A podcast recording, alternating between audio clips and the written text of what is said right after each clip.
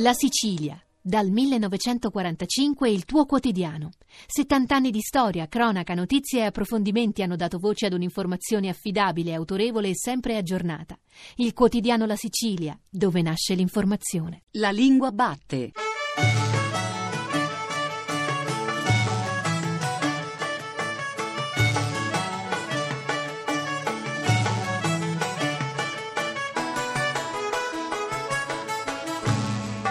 Buongiorno, buongiorno da Giuseppe Antonelli e benvenuti e benvenute anche oggi alla Lingua Batte, il programma di Radio 3 tutto dedicato alla lingua italiana.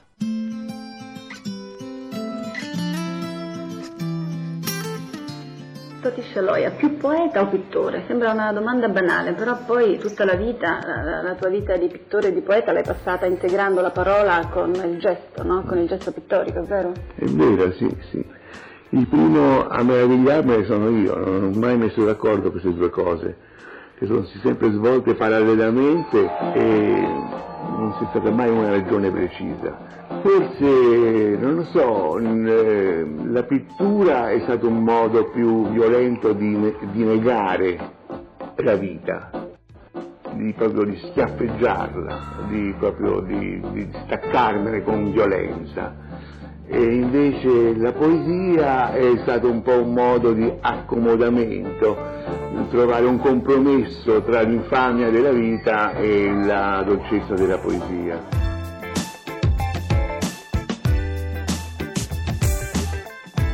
Sempre caro mi fu quest'erto corno, pensa il rinoceronte senza nessuno intorno. O anche, a proposito di citazioni distorte, t'amo più bue, anzi, ne amo due, e rimanendo in ambito animale, la zelante zanzara dell'Alsazia, se all'alba salsa sazia, mi ringrazia.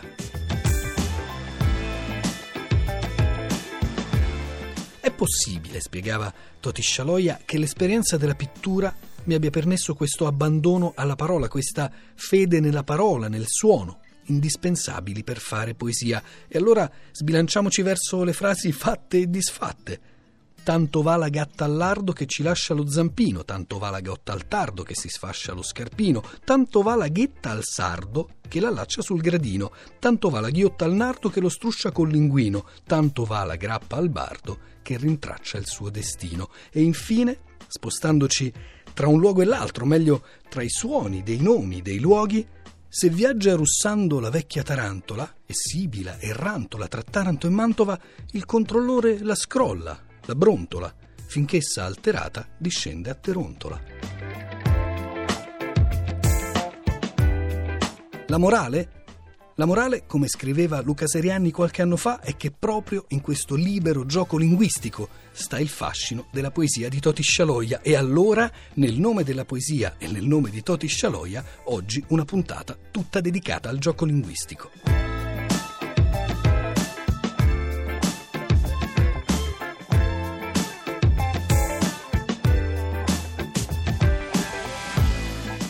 Ennio Perez, laureato in matematica, già professore di matematica e di informatica, enigmista, autore di libri che spaziano dal cubo di Rubik al sudoku al gioco d'azzardo fino alle basi matematiche della musica.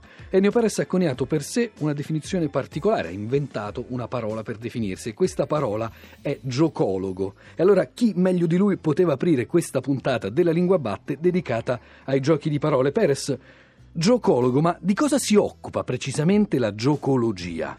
Dunque, per me giocologo è una persona che si occupa di gioco a 360 mm, gradi, cioè intanto gioca, la cosa più importante, insomma, si diverte a giocare, poi cerca di far giocare eh, inventando giochi nuovi e eh, scrivendo articoli e scrivendo libri, insomma questo è in qualche modo la figura del giocologo e appunto io mi occupo sia di giochi linguistici, enigmistici, sia di giochi matematici, logici e anche di giochi grafici, di giochi, insomma tutto quello che può stimolare il cervello eh, rientra nelle mie nei miei interessi, insomma. Tutto quello che può stimolare il cervello. La sua rubrica che teneva nel quotidiano La Stampa si intitolava Lettere e cifre.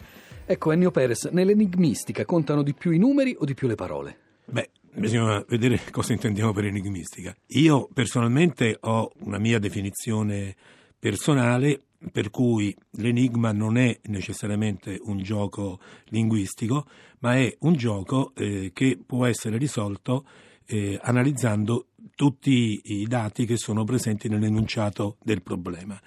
E quindi eh, un, un, enigma può essere sia linguistico, sia matematico, sia logico, sia grafico, insomma può essere di vario genere.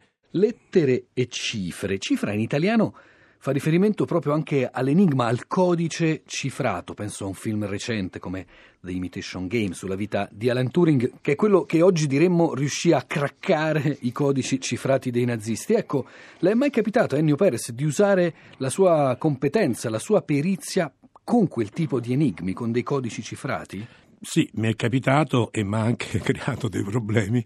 Diciamo nel, cos'era, l'86 mi venne sottoposto da parte del direttore di Paese Sera, del giornale con cui collaboravo in quel periodo, eh, degli anagrammi che alcuni cari intimi amici di Aldo Moro avevano elaborato mentre Aldo Moro era ancora vivo, estraendo del, delle frasi da alcune lettere che lui aveva scritto.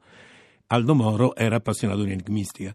Sembra che soffrisse di insonnia e quindi per prendere sonno eh, giocava con, con, i giochi della settimana enigmistica, insomma, cercava di distrarsi in quel modo.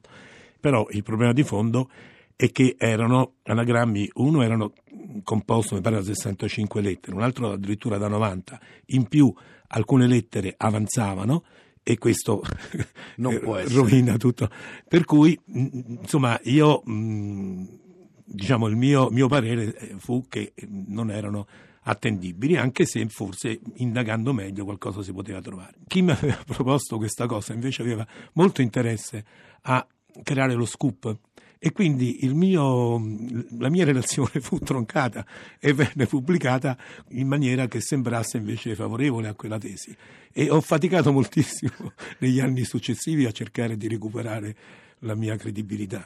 Gli anagrammi oggi appaiono sui giornali soprattutto per ridere, per scherzare, come elemento che alla politica guarda con un occhio, diciamo pure comico, appunto giocoso. Ci sono stati diversi anagrammi, uno particolarmente fortunato sull'elezione del nuovo Presidente della Repubblica. Sì, Sergio Mattarella, Matteo si rallegra. È un anagramma stupendo perché dice tutto e tra l'altro eh, non è forzato nella a livello semantico, cioè non, ha, non è ellittico, insomma, è proprio lineare. lineare. Ma non sappiamo chi ne sia l'autore. Non sappiamo chi ne sia l'autore. Ci sono due parlamentari che se lo litigano e eh, Stefano Bartezzacchi, il mitico Stefano Bartezzacchi, ha ammesso di non essere lui eh, l'autore. Io ho ricevuto moltissime email in cui mi chiedevano se ero io no? e sono stato molto gratificato perché cioè, un anagramma così bello a quanto pare non posso che averlo fatto io. Però lei ha giocato con una filastrocca sul nome del nuovo Presidente sì, della Repubblica. L'ho chiamata filastrocca Mattarella perché è un po' bislacca, quindi un po' matta Mattarella.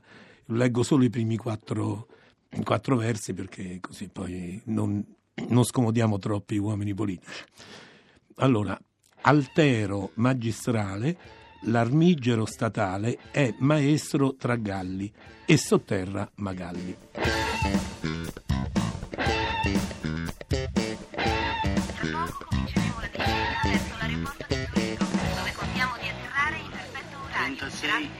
orizzontale a due lettere, attraversa Torino rappresentante, lo scrivo piccolo ci sta, rappresentante, te, beccate questo, va, sette verticali, incontrò Mosè sul monte Sinai, Saroni, matematica Saroni, 23 orizzontale, appesantisce il guerriero, brasato.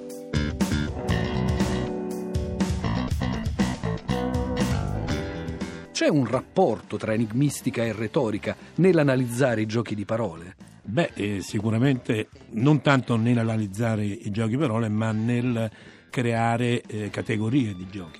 Diciamo è possibile, io tra l'altro è una cosa che porto avanti, classificare eh, tutti i giochi di parole, tutti i meccanismi più che altro di giochi di parole in categorie ehm, piuttosto ridotte, no? piuttosto quali io, sono le più comuni, Perez? Dunque, io ne ho individuate cinque di categorie. No?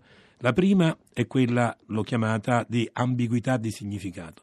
sono tutti giochi dove la parola di partenza è identica alla parola di arrivo, solo che cambia il significato. So, marinare vuol dire eh, mettere il pesce sotto aceto, eh, però vuol dire anche non andare a scuola. No? La seconda è quella eh, dell'ambiguità di lettura e sono diciamo essenzialmente le sciarade e i rebus, cioè dove c'è una sequenza di lettere e mh, si va a sezionarle, a raggrupparle, ma senza spostare il loro ordine. Insomma, una sciarada facile, eh, sciarada, scia, rada. Ecco, io scrivo scia, scrivo rada, scrivo le stesse, le stesse lettere nello stesso ordine, poi le unisco e leggo sciarada. No? La terza categoria è quella degli anagrammi, io li chiamo eh, trasferimenti di lettere. E, e ci sono vabbè, gli anagrammi, ci sono gli scambi di lettere, gli, mm, insomma sono tanti i, i, meccanismi e lì invece, eh, diversamente da quello di prima, le lettere vengono eh, spostate, vengono, anzi più vengono spostate più il risultato del si gioco si mescolano, cambiano sì. posto nella sequenza. Poi la, la, quarta categoria è quella delle alterazioni ortografiche, appunto il cambio, lo scarto, per esempio conto, canto, ho cambiato la O in A e questo è un cambio. Invece lo scarto è che io tolgo una lettera, non so, eh, contro, eh, una, tolgo la R e viene conto e quindi, eh, L'ultima, quinta tipologia? La quinta tipologia è una tipologia abbastanza calderone, nel senso che eh, metto dentro tutti i giochi apparentemente diversi che però non incidono nella struttura delle parole che vengono usate, ma vengono assemblate secondo certi criteri. E questa è una categoria che eh, ingloba eh, sia, so, gli acrostici, i lipogrammi, eh, le poesie, le parodie, eh, i limerlic eh, e anche alla fine i cruciverba, cioè cruciverba perché quando uno compone un cruciverba prende delle parole, le mette insieme, ma non è che le cambia, insomma, le mette così come, come sono. A proposito di cruciverba, lei ormai da diversi anni crea questo che viene definito in internet il cruciverba più difficile del mondo. Quanto conta la competenza linguistica per risolvere quel cruciverba? Dunque, per risolvere quel cruciverba mh, mm, sono necessarie moltissime cose. Intanto essere un seguace di questo gioco da almeno 5-6 anni, cioè essere entrato nei, nei meccanismi, nei trucchi no, che io spesso uso. Le competenze linguistiche ovviamente eh, servono perché io alcune volte ricorro, cioè, all'interno della definizione, alludo al fatto che bisogna anagrammare una certa parola e quindi bisogna interpretare quella definizione e poi andare a anagrammare opportunamente quella parola. Oppure, mh, mm, no, ne dico una che è cattivissima, restò in casa. Dice, boh. Io già mi sono arreso. Per... sì, sì, sì, restò in casa. Insomma. E, e semplicemente eh, bisogna prendere la parola restò e metterla dentro la parola casa e qui si viene carestosa. non male. Ma l'attività del giocologo, l'attività del cruciverbista, dell'anagrammatore, ha in sé sempre qualcosa di umoristico? Ah beh, eh, per me è una, diciamo, è una componente fondamentale. Cioè tutti i giochi che io eh, propongo in qualche modo sono, se non altro scherzosi, insomma.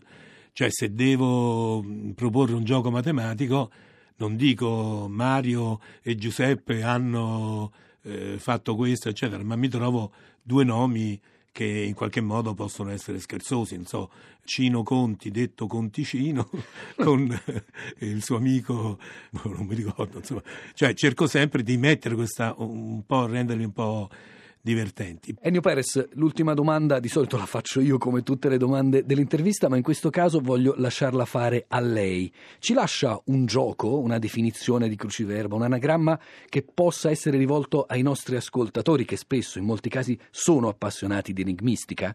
Va bene, allora vi leggo un verso di una poesia anagrammatica che ho fatto e dovete cercare di capire che cosa ho anagrammato è una poesia abbastanza attuale, va bene? Allora, eh, il verso è Ma tranquilli, un'idea d'oro è vicina.